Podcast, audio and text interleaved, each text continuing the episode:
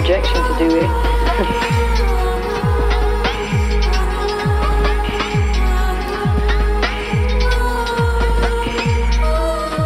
What does literature sound like?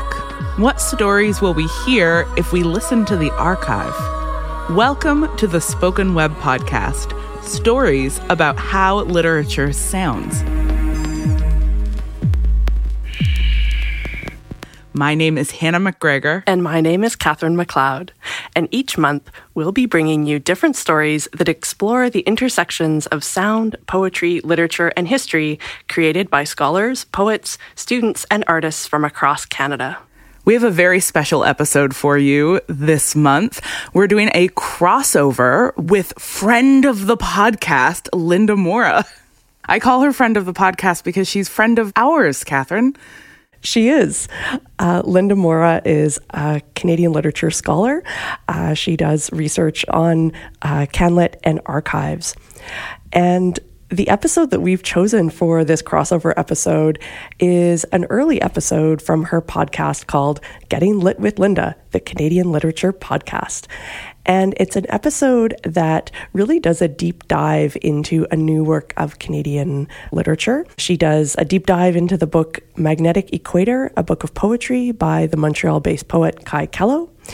And on this podcast, uh, more recently, she's been speaking with the authors and doing interviews with them, and Getting Lit with Linda has become more live. Uh, but here, we really see her and hear her diving into the work itself and really listening to it, listening to the book and listening to the sound of the language. Uh, when I spoke to Linda about which episode we might choose for this podcast, she recommended we take a listen to this one, and I'm really glad that she did because it really is an episode that's immersed in sound, not only uh, in the sounds of Kaie Kellough's book, but also in Linda Morra's sonic world. And uh, the episode actually starts with uh, some terrific sounds of Linda's coffee maker.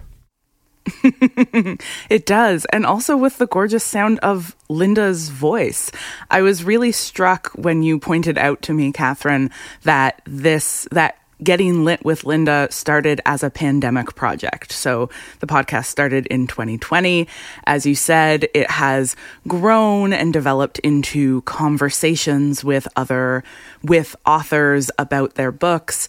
But I really think you hear in this episode that sense of the role that podcasts played for so many of us in the pandemic of creating these threads of connection from our spaces of isolation. You can hear how embedded Linda is in the domestic space from which she's speaking, and she invites you into the sonic landscape of that space with this kind of intimacy and this closeness for, you know, down to everything from the the the sound of the coffee maker to the sound of her voice, her proximity to the microphone. It feels so intimate, almost cozy, and then sets you up so beautifully to really come with her into this collection of poetry and into the kinds of um, sonic landscapes that Kaie Kellough is also navigating. Yes, I think that Linda would be terrific on the radio.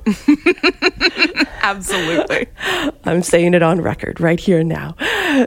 So uh, yeah, let's uh, let's have a listen to this crossover episode, an episode of Linda Morra's podcast, Getting Lit with Linda, the Canadian Literature Podcast.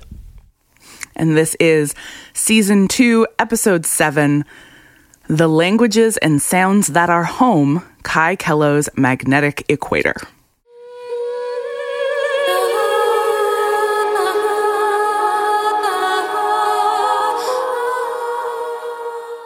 Lit, Canadian lit, that is.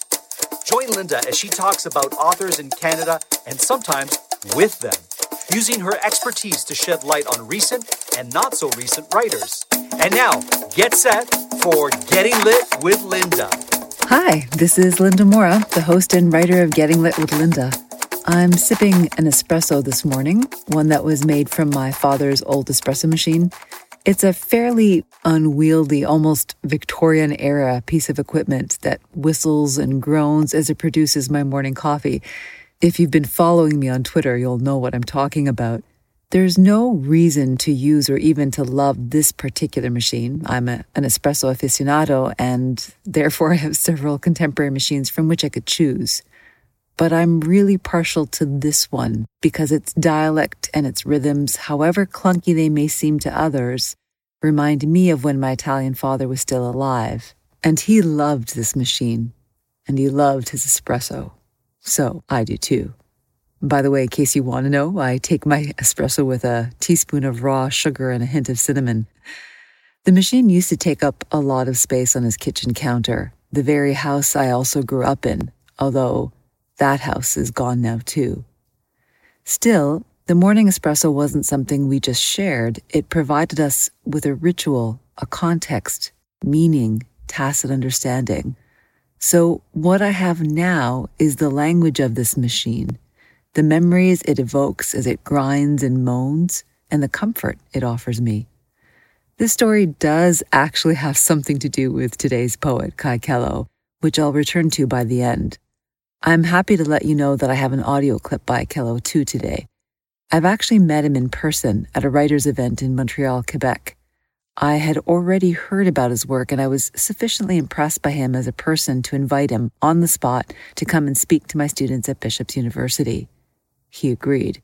And so he came as part of this inaugural event for a student writing weekend in the Eastern Townships, what we were calling Sweet, at which time he performed before about 60 students and faculty members. Now, I often have no idea what writers will be like when I invite them to the campus. I do love good writers, of course, but that doesn't mean I know what to expect for events for the Morris House Reading Series. That's a literary program I've coordinated for over 14 years.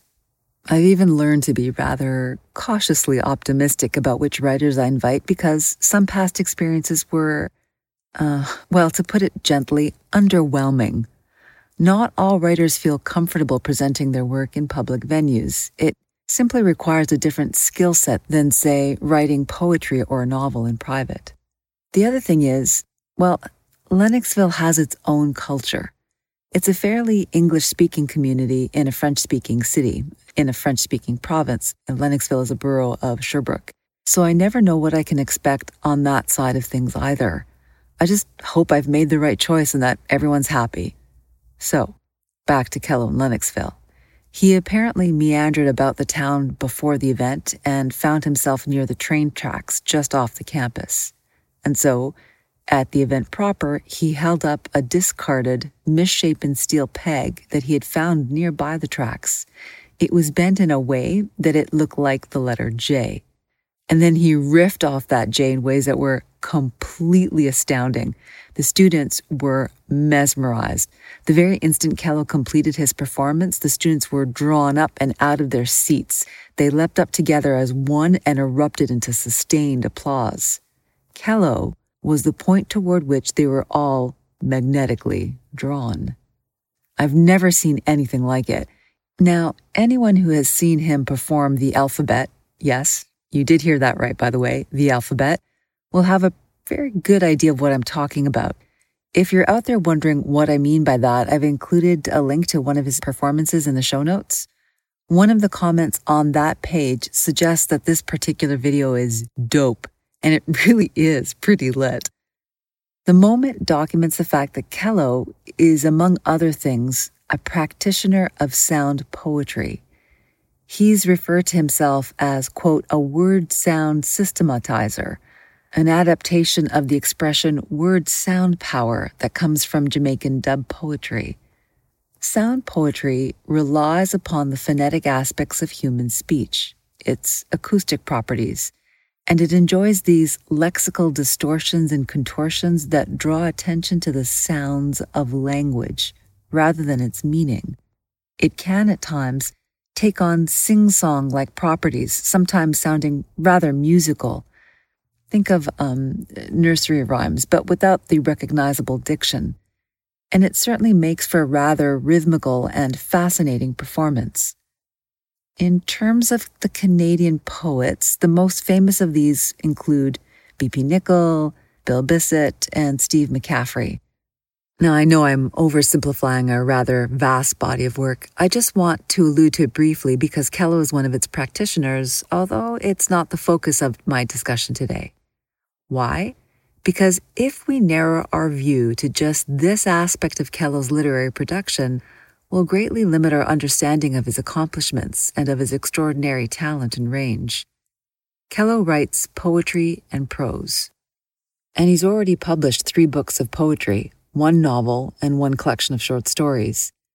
Indeed, he sees these genres as informing each other. Even so, it's not just the range of his output, but the real quality of it too, and in all genres. I've said it in previous episodes that I don't really allow awards to determine what I think about works of literature. But I do think in this case, the sheer number of awards that Kellough's work has attracted are indeed merited. His novel Accordion was shortlisted for the Amazon First Novel Award, and his short story collection, Dominoes at the Crossroads, won or was shortlisted for so many, including the Grand Prix du Livre de Montréal and the Scotiabank Giller Prize. I just stopped counting. The book I'm focusing on today, however, is Magnetic Equator.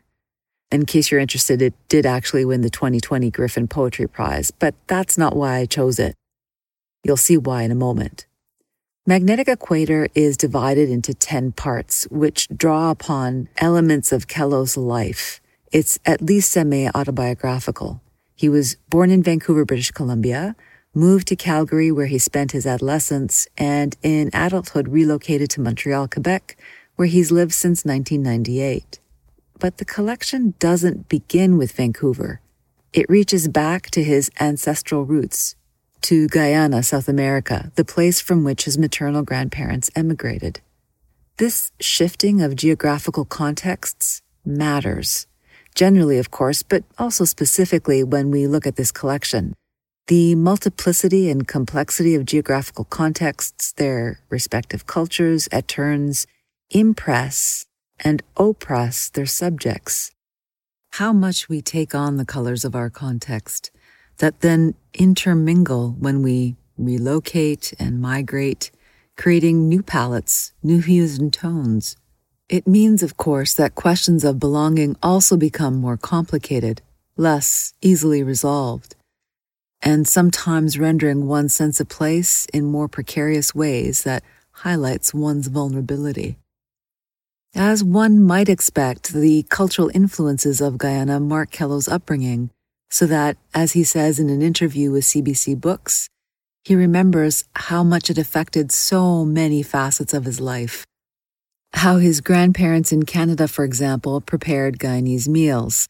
How, quote, there were pictures and maps of Guyana. There were books by Guyanese authors. Guyana was something that was discussed. It was real. It was an important presence, end quote. Within the collection, he thus speaks about being, quote, inside a narration contrived to read like nonfiction, how one word emigrates from another's vowels, end quote. He draws attention to the connection and intersections between people and language, their lineages and migratory patterns, how we are birthed, not only through biology, but also through inherited narratives and stories. The title is in part a reference to the equator, above which Guyana is only marginally north. If you're thinking right about now that the title Magnetic Equator is therefore somehow related to Guyana's proximity toward the equator, you'd be right. Most of you will know about the Earth's magnetic field lines, the North Magnetic Pole and the South Magnetic Pole, until the north end of the compass will point downward in the Northern Hemisphere. That's called positive dip. When it points upward in the southern hemisphere, that's called negative dip. However, when the locus of points have zero dip, it's called the magnetic equator, Guyana. The title is suggestive, therefore, that pull toward the equator, toward Guyana, but metaphorically toward finding one's cultural lineage or one sense of home where the gravitational pull is zero. You won't be pulled in any direction when you're at home. But how do you find home when you've been displaced or when its physical counterparts and markers have been moved or removed? In part, Kellough is reimagining Guyana as one source of his identity, and more broadly speaking, to apprehend those matrices that offer a deeper, richer understanding of identities because, as he observes in an interview, quote, you had all these different cultural groups that came to Guyana and then mixed there, end quote. In an interview about this particular collection, Kellough has said that he sees the multifaceted, complex language of the text itself as offering a kind of context. Language as landscape. He remarks on its playfulness, its vastness, a language that holds a variety of different registers at the same time, from more formal English to slang to bits of patois into French.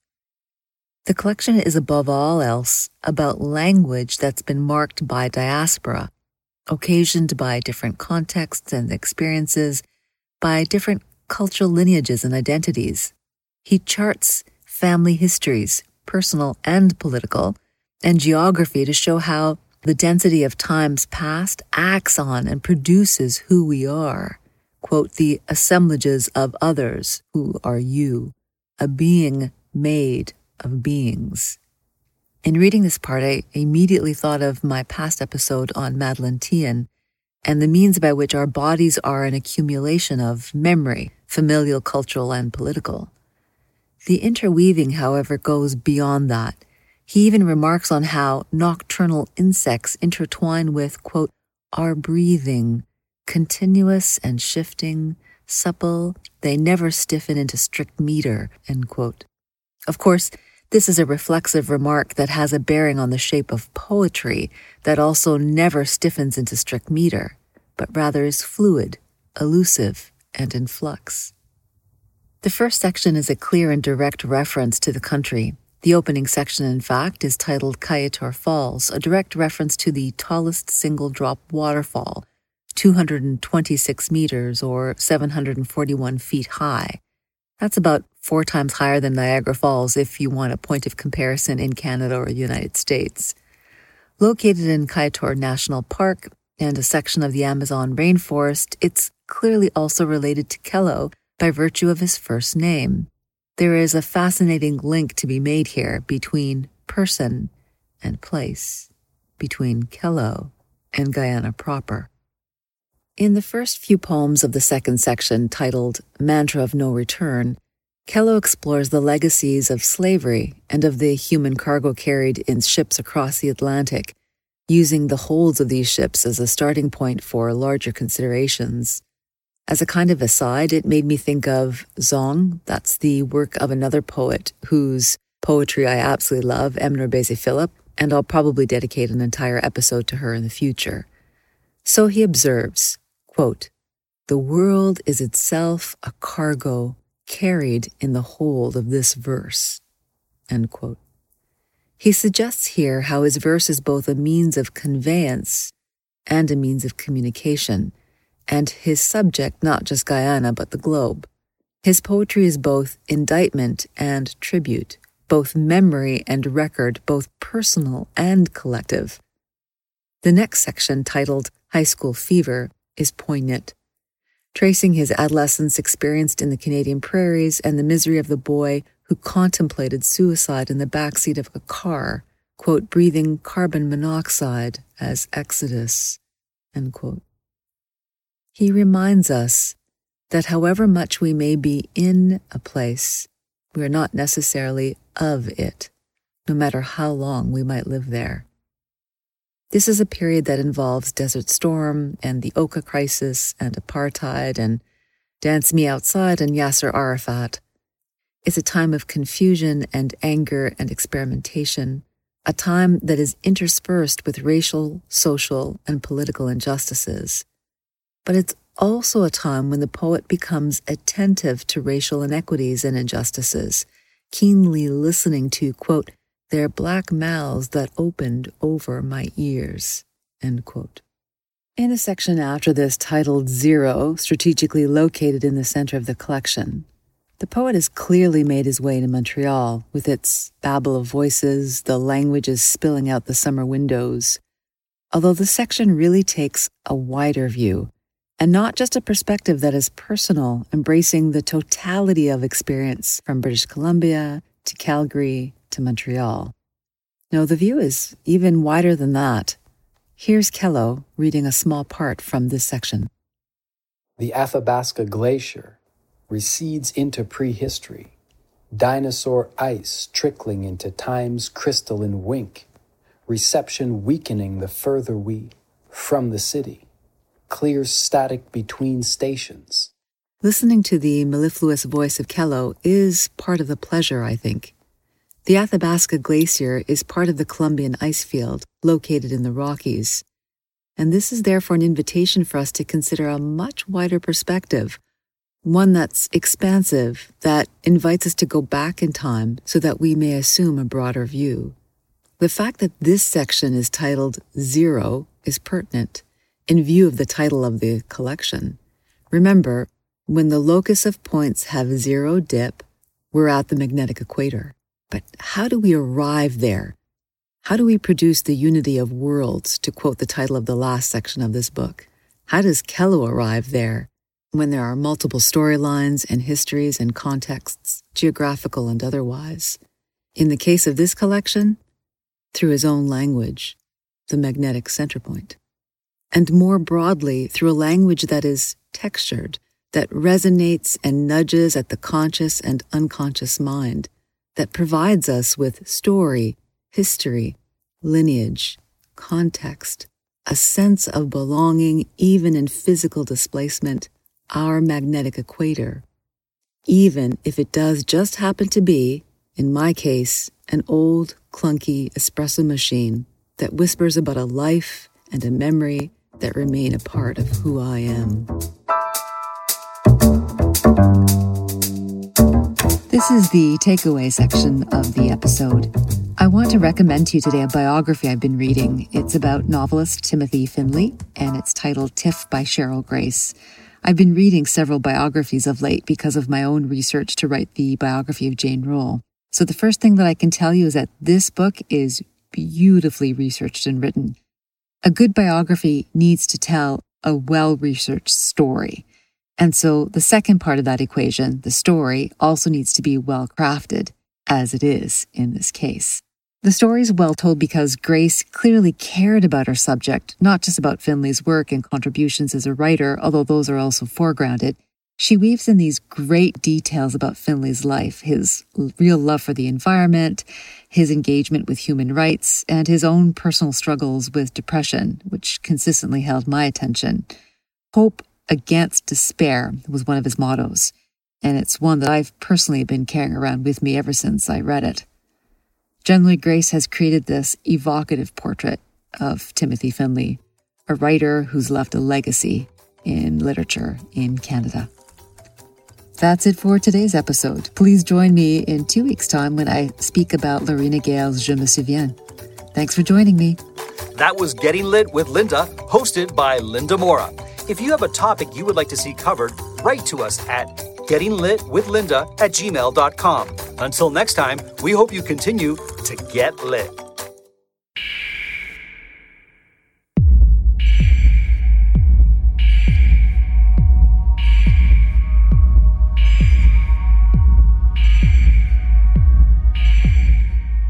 The Spoken Web podcast is a monthly podcast produced by the Spoken Web team as part of distributing the audio collected from and created using Canadian literary archival recordings found at universities across Canada. This month, we've featured episode seven from season two of Getting Lit with Linda, written and hosted by Linda Morra and co produced by Marco Timpano. Our supervising producer is Maya Harris, our sound designer is James Healy, and our transcription is done by Zoe Mix.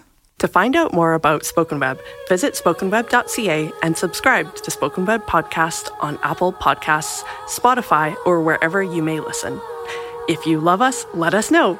Rate us and leave a comment on Apple Podcasts or say hi on our social media at Spoken Web Canada.